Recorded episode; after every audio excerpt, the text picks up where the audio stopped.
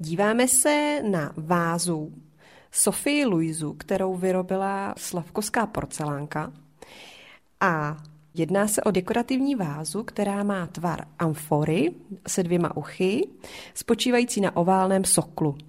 Je hodně bohatě plasticky členěná a hodně dekorována. Jak je ta váza stará, z kterého roku pochází? Ta, na kterou se my díváme, je z roku 1840. A ona je i poměrně vysoká.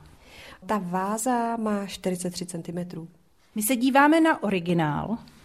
Ano, my se díváme na originál, ale v 90. letech 20. století uh, vlastně byly vyrobeny repliky této vázy. Jedna replika byla vyrobena k dvoustému výročí založení právě první porcelánky uh, v Horním Slavkově.